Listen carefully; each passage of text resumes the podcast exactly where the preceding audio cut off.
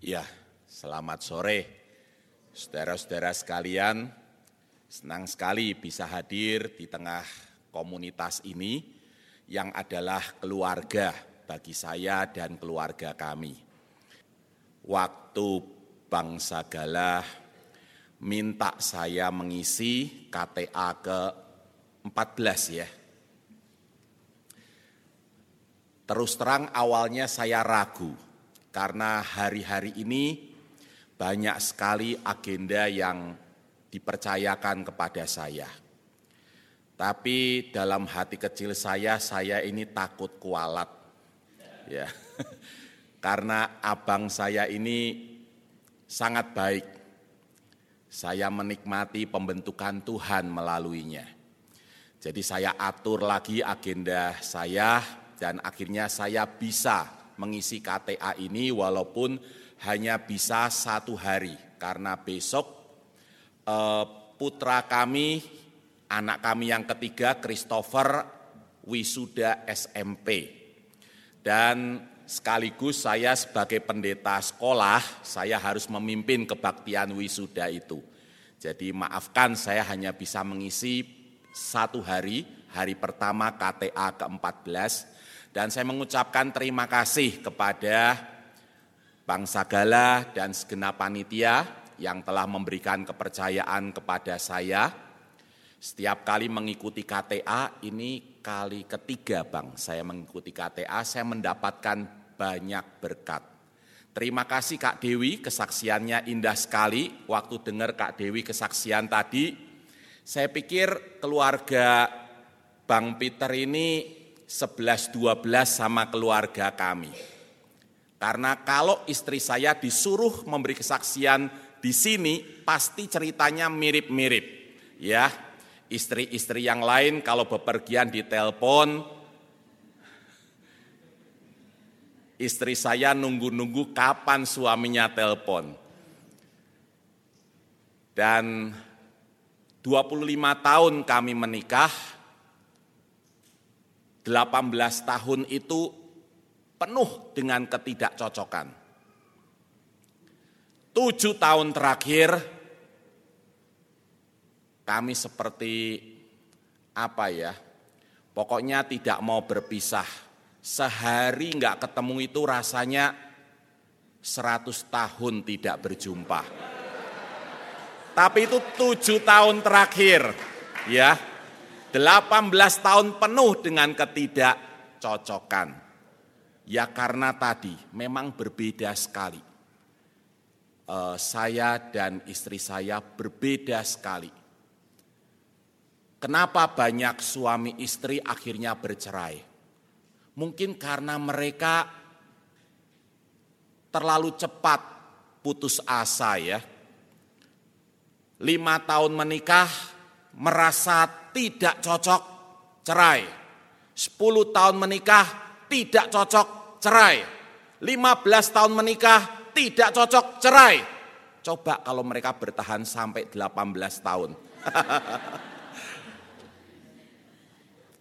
Baik, mari kita berdoa, kita mohon Tuhan menerangi hati kita dengan firman-Nya. Kami bersyukur ya Bapa untuk pesta rohani ini, kami boleh berkumpul dalam KTA ke-14 dengan tema yang sangat menantang. Utus aku dalam misimu. Di tengah hiruk pikuk dunia dan segala kesibukan kami, dengan mudah kami bisa melupakan panggilanmu ini ya Tuhan. Bahwa engkau ingin mengutus kami di dalam misimu misi keselamatan, misi pembaruan atas dunia ini, atas orang-orang di sekitar kami. Dan misi itu sama sekali tidak terpisah dari kehidupan kami sehari-hari. Keluarga kami, pekerjaan kami, pergaulan kami, semua itu mengandung misi Tuhan. Biarlah dengan tema ini kami boleh pulang dari KTA ke-14 ini dengan hati yang telah diperbarui, karena Tuhan kembali menegaskan panggilanmu atas kami, mengutus kami dalam misimu di tengah dunia ini melalui hidup kami, keluarga kami, pekerjaan kami, dan pergaulan kami. Kami akan belajar selama beberapa hari ini, khususnya dari kitab Nehemia. Tolonglah hambamu ini ya Tuhan dalam segala keterbatasan untuk menjelaskan pada kesempatan ini pelajaran yang berharga dari Nehemia pasal 1. Dan kiranya roh kudus bekerja dalam hati kami yang paling dalam, menerbitkan kebenaranmu di sana, sehingga kebenaranmu itu terang benderang menyinari hidup kami dan memimpin langkah-langkah kami. Terima kasih Bapa, bersabdalah, kami rindu mendengar suaramu, kami ingin sekali diperbarui oleh firmanmu. Demi nama Tuhan Yesus Kristus, kami berdoa. Amin. Tema eksposisi yang pertama ini, hidupku selaras dengan firman, tanda tanya. Artinya kita diajak untuk bertanya kepada diri kita sendiri, menguji hidup kita selama ini, seperti kata Sokrates, hidup yang tidak pernah diuji atau diperiksa tidak akan menjadi hidup yang bermakna. Maka kiranya dalam terang firman Tuhan kita boleh menguji hidup kita, menilainya dan memperbaruinya. Mari kita membuka Nehemia pasal 1. Kita akan membaca bagian ini secara bergantian, saya akan mulai. Riwayat Nehemia bin Hakaliyah pada bulan Kislu tahun ke-20 ketika aku ada di Puri Susan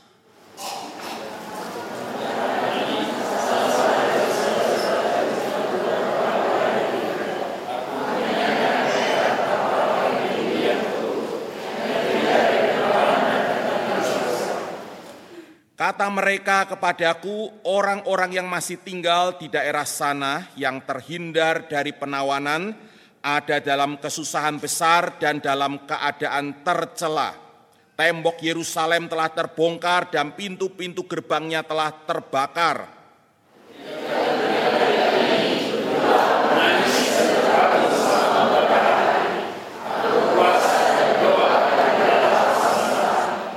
Kataku, ya Tuhan Allah semesta langit, Allah yang maha besar dan dahsyat, yang berpegang pada perjanjian dan kasih setianya terhadap orang yang kasih kepadanya dan tetap mengikuti perintah-perintahnya.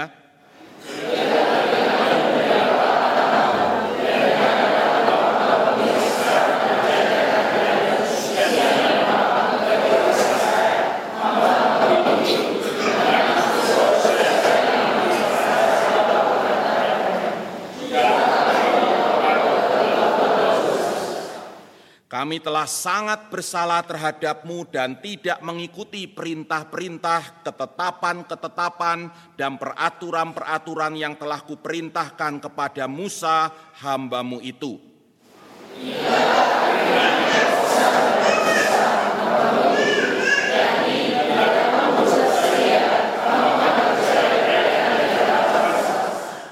Tetapi bila kamu berbalik kepadaku dan tetap mengikuti perintah-perintahku serta melakukannya, maka sekalipun orang-orang buanganmu ada di ujung langit, akan kukumpulkan mereka kembali dan kubawa ke tempat yang telah kupilih untuk membuat namaku diam di sana.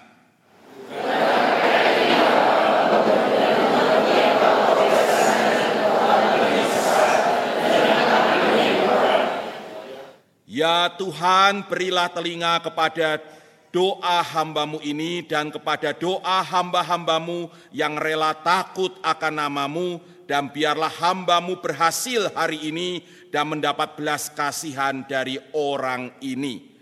Ketika itu aku ini juru minuman raja. Saudara sekalian, kitab Nehemia ini berkisah tentang peristiwa-peristiwa setelah pembuangan di Babel. Rombongan pertama kita tahu di bawah pimpinan Zeru Babel tahun 538 sebelum Masehi dan rombongan kedua di bawah pimpinan Imam Ezra tahun 430, 457 sebelum Masehi telah kembali dari pembuangan. Namun bait Allah di Yerusalem baru dibangun di kemudian hari dan selesai pada tahun 516 sebelum Masehi. Toh tembok Yerusalem masih tinggal reruntuhan.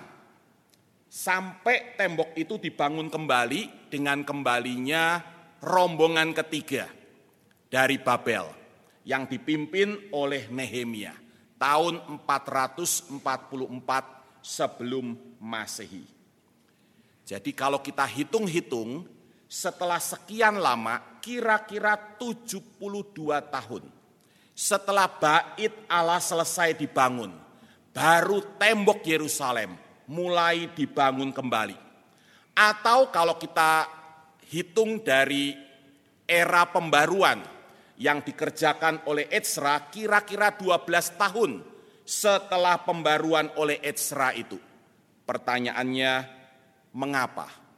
Mengapa setelah sekian lama baru e, tembok Yerusalem dibangun kembali? Ada banyak teori dikemukakan oleh banyak sarjana. Namun menurut saya, persoalan utama di sini adalah realitas kesenjangan sosial. Dan itu yang ingin saya bagikan pada kesempatan ini. Realitas kesenjangan sosial. Nehemia 1 mengisahkan realitas tersebut dan bagaimana mengatasinya. Bagaimana Nehemia mengatasi itu. Dua unsur kisah dalam Nehemia 1 ini mewakili realitas tersebut. Yang pertama adalah unsur puri susan ayat 1 di satu sisi dan di sisi lain unsur tembok Yerusalem yang telah terbongkar dan pintu-pintu gerbangnya telah terbakar di ayat 3 bagian akhir. Saudara sekalian, puri susan melambangkan, saya pakai istilah menurut saya ini yang paling tepat ya, keeksisan. Eksis itu bahasa Indonesia, ada dalam kamus besar. Eksis itu beda dengan eksistensi. Eksistensi itu artinya keberadaan. Tapi yang namanya eksis bukan cuma ada, tapi berkembang. Jadi kalau dibilang uh, orang itu eksis di pekerjaannya. Itu artinya dia bukan hanya punya pekerjaan, tapi oleh pekerjaannya itu dia berkembang.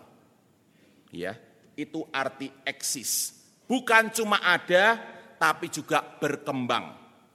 Di sanalah Nehemia bin Hakalia ada. Kata Ibraninya haya, ada atau tinggal Kata haya muncul lagi di ayat 11 dan itu artinya berkembang. Dia berkiprah sebagai juru minuman raja. Ketika itu aku haya, juru minuman raja. Aku berkiprah, aku berkembang ya sebagai juru minuman raja. Itu artinya eksis. Bukan cuma ada tapi berkembang. Bang Peter Yakob eksis di BI ya, tadi ya, di BI. Dia eksis, sekarang direktur eksekutif. Oke. Sebaliknya, saudara-saudara, tembok Yerusalem yang tinggal reruntuhan itu melambangkan ketidakeksisan. Sekali lagi saya bukan bicara masalah eksistensi atau keberadaan, tapi masalah eksis, ada dan berkembang. Ketidakeksisan itu bicara perihal kondisi tertinggal dan telantar. Di sana orang-orang Yahudi yang terhindar Nah ini bahasa Ibraninya adalah syiar, tertinggal. Mereka tertinggal. Ada dalam kesukaran besar dan dalam keadaan tercela. Ayat 3. Dua unsur kisah ini mewakili realitas kesenjangan tadi. Yang satu eksis, yang lain tidak eksis. Yang satu ada dan berkembang, yang lain tertinggal dan telantar. Pertanyaannya, bagaimana mengatasi kesenjangan antara yang eksis dan yang tidak eksis itu? Bukankah ini juga realitas di tengah negeri kita? Ada yang eksis, ada yang tidak eksis. Kalau kita kembali kepada tema kita ini, utus aku dalam misimu. Ini sebuah panggilan yang sangat menantang. Karena sering kali justru eksisnya kita itu yang membuat kita lupa akan panggilan suci dari Tuhan. Betul enggak? Kita tenggelam dalam eksisnya kita itu dan kita mengabaikan tugas dan tanggung jawab kita terhadap Tuhan dan sesama manusia. Jawabannya adalah KPK. Sejak ibu rohani saya, Dorothy Irene Marx, wafat, saya bertekad melanjutkan tradisi singkatannya. Ya, jadi bagaimana mengatasi kesenjangan tadi? Jawabannya adalah KPK. KPK ini singkatan dari apa? Kepedulian, pertobatan, dan K yang terakhir adalah kesempatan. Kita lihat satu persatu.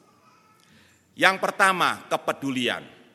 Ketika Hanani sanak saudara Nehemia dan beberapa orang dari Yehuda menemui Nehemia di Puri Susan, entah untuk keperluan apa, Alkitab tidak memberitahu kita. Nehemia menanyakan mereka perihal orang-orang Yahudi yang tertinggal di sana dan tentang Yerusalem. Pertanyaan Nehemia itu bukan awal kepedulian. Pertanyaan itu adalah tanda kepedulian seorang anak Tuhan. Kepedulian terhadap mereka yang tidak eksis, yang tertinggal dan telantar. Ya. Saudara sekalian, kesenjangan antara yang eksis dan yang tidak eksis bukan terutama masalah jarak, tapi masalah kepedulian. Berawal dari kepedulian, jarak 900 mil atau kira-kira 1450 km dari Puri Susan di Babel ke Yerusalem itu dapat diatasi. Jadi kesenjangan itu bukan terutama masalah jarak, tapi masalah kepedulian. Alkitab mengajarkan bahwa jarak sejauh apa pun bisa diatasi atau dijembatani oleh kepedulian. Kita belajar salah satunya dari Rasul Paulus, tertulis dalam 1 Tesalonika 2 ayat 17, tetapi kami saudara-saudara yang seketika terpisah dari kamu, yang satu ada di Akaya, yang lain ada di Makedonia, jarak Akaya dan Makedonia berapa jauh tergantung lewat jalan yang mana. Salah satu jalan kurang lebih 550 km. Jalan yang lain hampir 800 km. Itu jarak antara Paulus dan jemaat di Tesalonika. Jauh di mata, tetapi tidak jauh di hati. Sungguh-sungguh dengan rindu yang besar telah berusaha untuk datang menjenguk kamu. Ya, Alkitab mengajarkan bahwa jarak sejauh apa pun bisa diatasi atau dijembatani oleh kepedulian. Bahkan jarak antara langit dan bumi pun bisa diatasi oleh kepedulian Allah kepada umat manusia yang berdosa. Yang melahirkan kita semua tahu peristiwa inkarnasi. Bagi saya inkarnasi berarti anak Allah menjadi anak manusia sama dengan kita, menjadi daging supaya oleh karya cintanya kematiannya di kayu salib untuk menanggung segala hutang dosa kita, menyelesaikan hukuman atas kita, menanggungnya demi menyelamatkan kita, maka kita anak manusia bisa menjadi anak Allah. Kita ini bisa jadi anak Allah karena anak Allah telah lebih dulu mau jadi anak manusia. Amin. Ya. Kepedulian. Yang kedua, pertobatan. Saudara sekalian mendengar berita tentang orang-orang yang tertinggal di sana dan tentang Yerusalem, Nehemia menangis. Dia berkabung selama beberapa hari, berdoa, berpuasa. Apa artinya ini? Isi doa Nehemia di ayat 5 sampai 11 menunjukkan bahwa semuanya itu dia terduduk menangis, berpuasa dan berdoa menandakan pertobatannya. Kata Ibrani untuk bertobat adalah syuf. Ini kata penting dalam perjanjian lama. Barang siapa menekuni teologi perjanjian lama harus sampai kepada penghayatan akan kata ini. Syuf. Oleh LAI kata ini kadang diterjemahkan bertobat, kadang diterjemahkan berbalik. Ya. Bertobat berarti berbalik dari dosa kepada Allah. Itu arti syuf. Berbalik dari dosa kepada Allah berbalik dari jalan yang dipilih sendiri demi kepentingan sendiri kepada jalan Tuhan sesuai kehendaknya.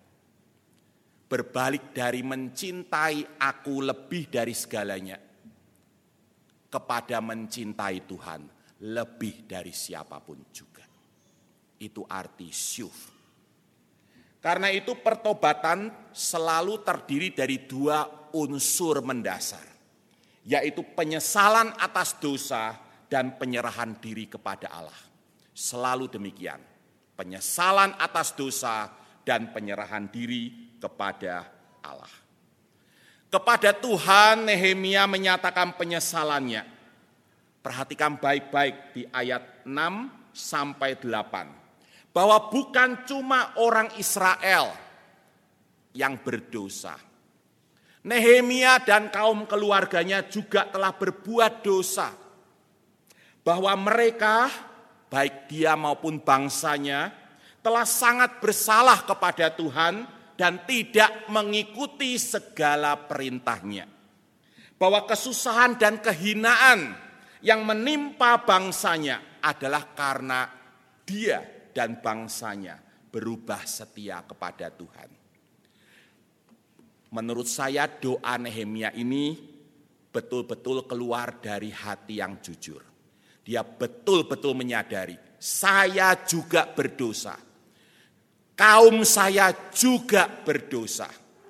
Semua yang buruk yang menimpa bangsa saya, termasuk andil saya di dalamnya. Pertanyaannya, apa sebenarnya dosa Nehemia. Apa andil Nehemia dalam kesusahan dan kehinaan bangsanya? Menurut saya, dosa dan andil Nehemia dalam kesusahan dan kehinaan bangsanya bukan terutama apa yang telah diperbuatnya, melainkan sebaliknya, apa yang tidak diperbuatnya. Itu andil Nehemia dalam keterpurukan negerinya. kembali kepada kenyataan bahwa setelah sekian lama, kira-kira 72 tahun setelah bait Allah selesai dibangun, baru tembok Yerusalem dibangun kembali 72 tahun atau kira-kira 12 tahun setelah pembaruan oleh Imam Ezra. Mengapa? Saya sudah jawab pertanyaan ini tadi ya. Karena tidak ada yang peduli akan hal itu. Tidak ada yang peduli. Termasuk Nehemia. Nehemia baru menunjukkan kepeduliannya kepada orang-orang yang tertinggal dan dalam keadaan tercela itu.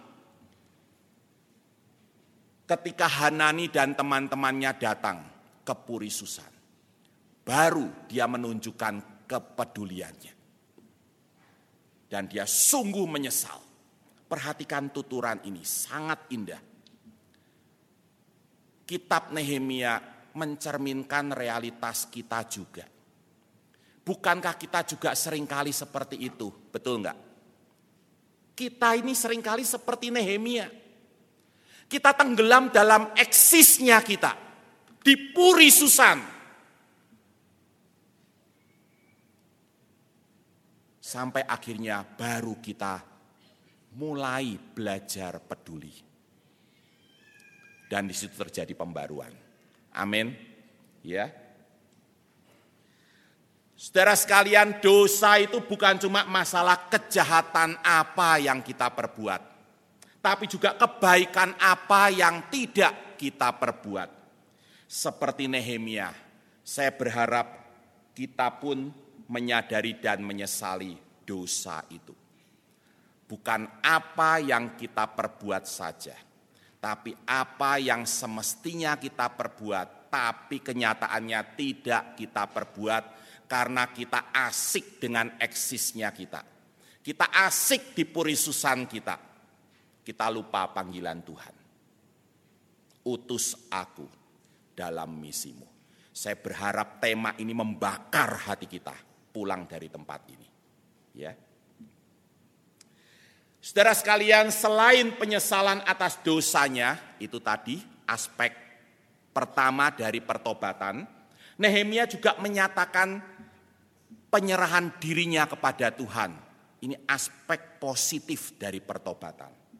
Dia berkata, ingatlah akan firman yang kau pesan kepada Musa, hambamu itu yakni, bila kamu berbalik syuf, bila kamu berbalik kepadaku dan tetap mengikuti perintah-perintahku serta melakukannya, maka sekalipun orang-orang buanganmu ada di ujung langit, akan kukumpulkan mereka kembali dan kubawa ke tempat yang telah kupilih untuk membuat namaku diam di sana. Saudara sekalian, menyerahkan diri kepada Tuhan berarti bukan cuma memohon pengampunannya, ampuni dosaku Tuhan. Bukan cuma itu, tapi juga selanjutnya melakukan segala perintahnya. Itu arti menyerahkan diri kepada Tuhan. Bukan cuma tidak lagi mengerjakan apa yang semestinya tidak diperbuat, tapi juga mengerjakan apa yang semestinya kita perbuat. Ya. Seperti tema kita sore ini, eksposisi pertama, hidupku selaras dengan firman tanda tanya. Menyerahkan diri kepada Tuhan berarti kita mau menyelaraskan hidup kita dengan firman Tuhan. Konkretnya seperti Nehemia. Kita mulai peduli kepada mereka yang tidak eksis di tengah-tengah negeri kita. Itu konkretnya. Seperti Tuhan yang peduli kepada umat manusia yang berdosa. Dan oleh kepeduliannya tercipta peristiwa inkarnasi. Anak Allah menjadi anak manusia maka kita pun semestinya tidak tenggelam dalam eksisnya kita. Tapi kita mau belajar peduli kepada mereka yang tidak eksis. Ya. Yang terakhir, K, kesempatan. Saudara sekalian, selain kepedulian dan pertobatan untuk mengatasi kesenjangan antara yang eksis dan yang tidak eksis, kita perlu kesempatan. Walaupun kita peduli, walaupun kita menyesali kenapa selama ini saya tidak peduli, kenapa saya selama ini diam saja. Saya ingin berbuat sesuatu, tapi kalau Tuhan tidak memberikan kesempatan, kita tidak bisa berbuat apa-apa. Kesempatan, kesempatan dari Tuhan bagi yang eksis untuk menolong yang tidak eksis. Bagi yang ada di Puri Susan, yang sedang berkembang dengan segala karunia untuk menolong yang kurang beruntung. Ya. Perhatikan di akhir doanya ayat 11 Nehemia memohon kesempatan dari Tuhan untuk menolong mereka yang tidak eksis. Dia berkata, "Ya Tuhan, berilah telinga kepada doa hambamu ini dan kepada doa hamba-hambamu yang rela takut akan namamu. Dan biarlah hambamu berhasil hari ini dan mendapat belas kasihan dari orang ini, yaitu Raja siapa? Raja Art Artasasta. Kita perhatikan keterangan yang mengikutinya. Masih di ayat 11. Ketika itu aku ini haya. Juru minuman raja. Aku ini eksis sebagai juru minuman raja. Ini menunjukkan kesadaran Nehemia bahwa apa yang membuatnya eksis itu justru merupakan kendala besar baginya untuk menolong mereka yang tidak eksis. Nehemia menyadari itu. Eksis itu berkat Tuhan ya. Tapi kalau kita berfokus pada diri kita sendiri, kita berhenti pada berkat itu. Kita tidak menyadari untuk apa Tuhan memberikan kepada kita berkat itu. Eksisnya kita itu. Maka kita tidak mengerjakan apa-apa yang berharga sesuai dengan maksud Tuhan. Nehemia menyadari bahwa ia tidak bisa pergi begitu saja. Menempuh 900 mil atau 1450 km dari Babel ke Yerusalem untuk membangun kembali tembok Yerusalem yang tinggal reruntuhan itu. Ia harus mendapatkan persetujuan dari sang raja. Dan itu Nehemia tahu betul, nyaris mustahil. Mengapa? Karena ketika itu aku juru minuman. Mana mungkin aku meninggalkan tugasku? Mana mungkin sang raja menyetujuinya? Tanggung jawab Nehemia di Puri Susan sangat besar. Karena itu di sini iman harus bicara. Nehemia menyerahkannya kepada Tuhan. Nehemia mohon Tuhan menciptakan kesempatan itu. Dan kalau kita cermat, perhatikan bahwa di pasal 2 ayat 1, baru pada bulan Nisan kesempatan itu Tuhan ciptakan beberapa bulan setelah permohonan Nehemia tidak seketika. Saudara sekalian, di sinilah kita belajar. Kendati kita peduli kepada mereka yang tidak eksis. Kendati kita ingin sekali menolong mereka. Tanpa kesempatan diberikan Tuhan, kita tidak dapat berbuat apa-apa. Kenyataan ini mengajak kita untuk senantiasa rendah hati. Betul enggak? rendah hati. Saya pernah sekali, pernah ingin sekali ke pedalaman Wolo di kaki Jayawijaya Papua. Mengapa? Karena saya melihat di sana banyak sekali terjadi bencana. bencana kelaparan, sakit penyakit. Dan di sana banyak orang yang terjangkit HIV, AIDS. Saya punya teman-teman dokter. Saya ingin sekali menolong mereka. Tapi apa daya, tugas banyak. Akses tidak ada. Masuk ke desa Wolo, kita harus kenal dengan kepala sukunya. Saya cuma bisa berdoa. Teman-teman tahu, dua tahun kemudian saya pergi ke Wolo. Tuhan yang buka jalan Tuhan yang mempertemukan saya dengan orang yang sebelumnya tidak saya kenal, yang mengenal kepala suku di sana. Dan Tuhan yang menyediakan semua yang saya butuhkan. Kesempatan itu dari Tuhan. Kita tidak boleh memegahkan diri sendiri. Untuk setiap kebaikan yang bisa kita kerjakan bagi sesama kita, kita berhutang kepada Tuhan. Itu yang saya bisa bagikan pada kesempatan ini. Ingat, KPK apa? Kepedulian, pertobatan, dan kesempatan. Saya percaya kalau tiga kualitas ini kita miliki, ini bukan lagi jadi tema. Ini akan jadi kenyataan sehari-hari dalam hidup kita. Setiap hari kita mengerjakan misi Tuhan. Amin. Minta tolong bangsa Gala bisa berdoa.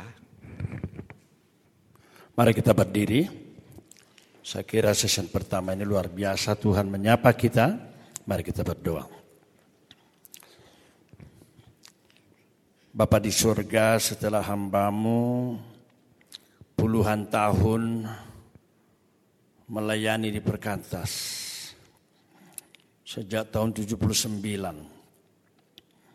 terlibat dan sejak 84 secara full time 35 tahun berlalu. Hamba melihat tidak ada yang terindah selain daripada hidup dalam misi Tuhan dan mengerjakannya secara maksimal. Meneladani Tuhan Yesus yang mengatakan, makananku adalah melakukan kehendak dia yang mengutus aku dan menyelesaikan pekerjaannya. Selama 35 tahun hambamu telah melihat ribuan alumni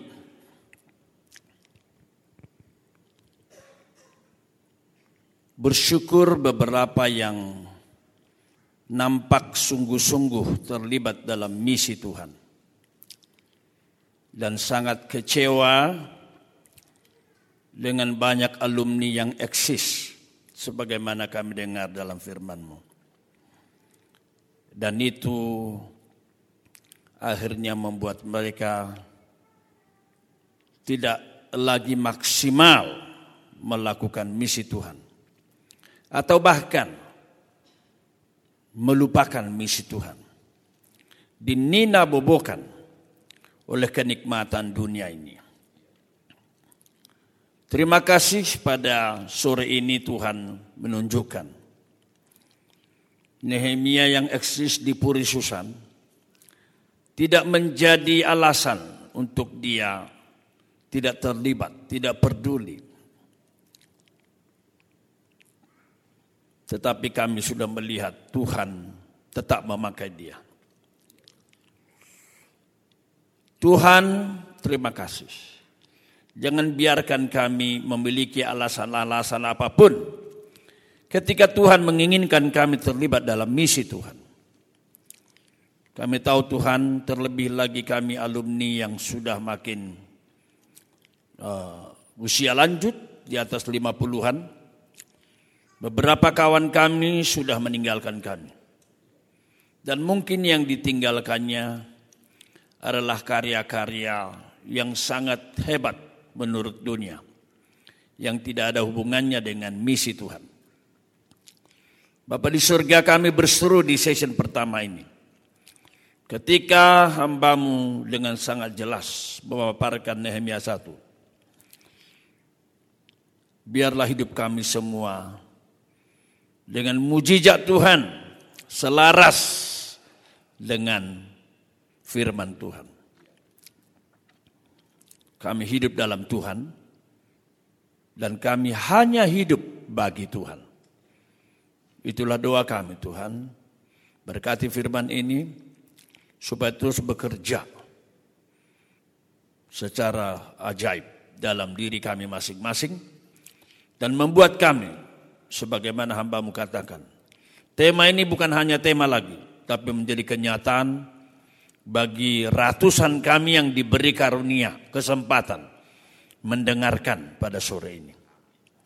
Terpujilah Bapak. Terima kasih Tuhan hambamu yang sudah Tuhan atur waktunya sehingga kembali dapat berbicara, menyampaikan firman-Mu kepada kami. Kami tahu Tuhan, Tuhan tahu kerinduan kami, mendengarkan firman Tuhan dari hamba-hamba Tuhan yang sungguh-sungguh hidup benar di hadapan Tuhan.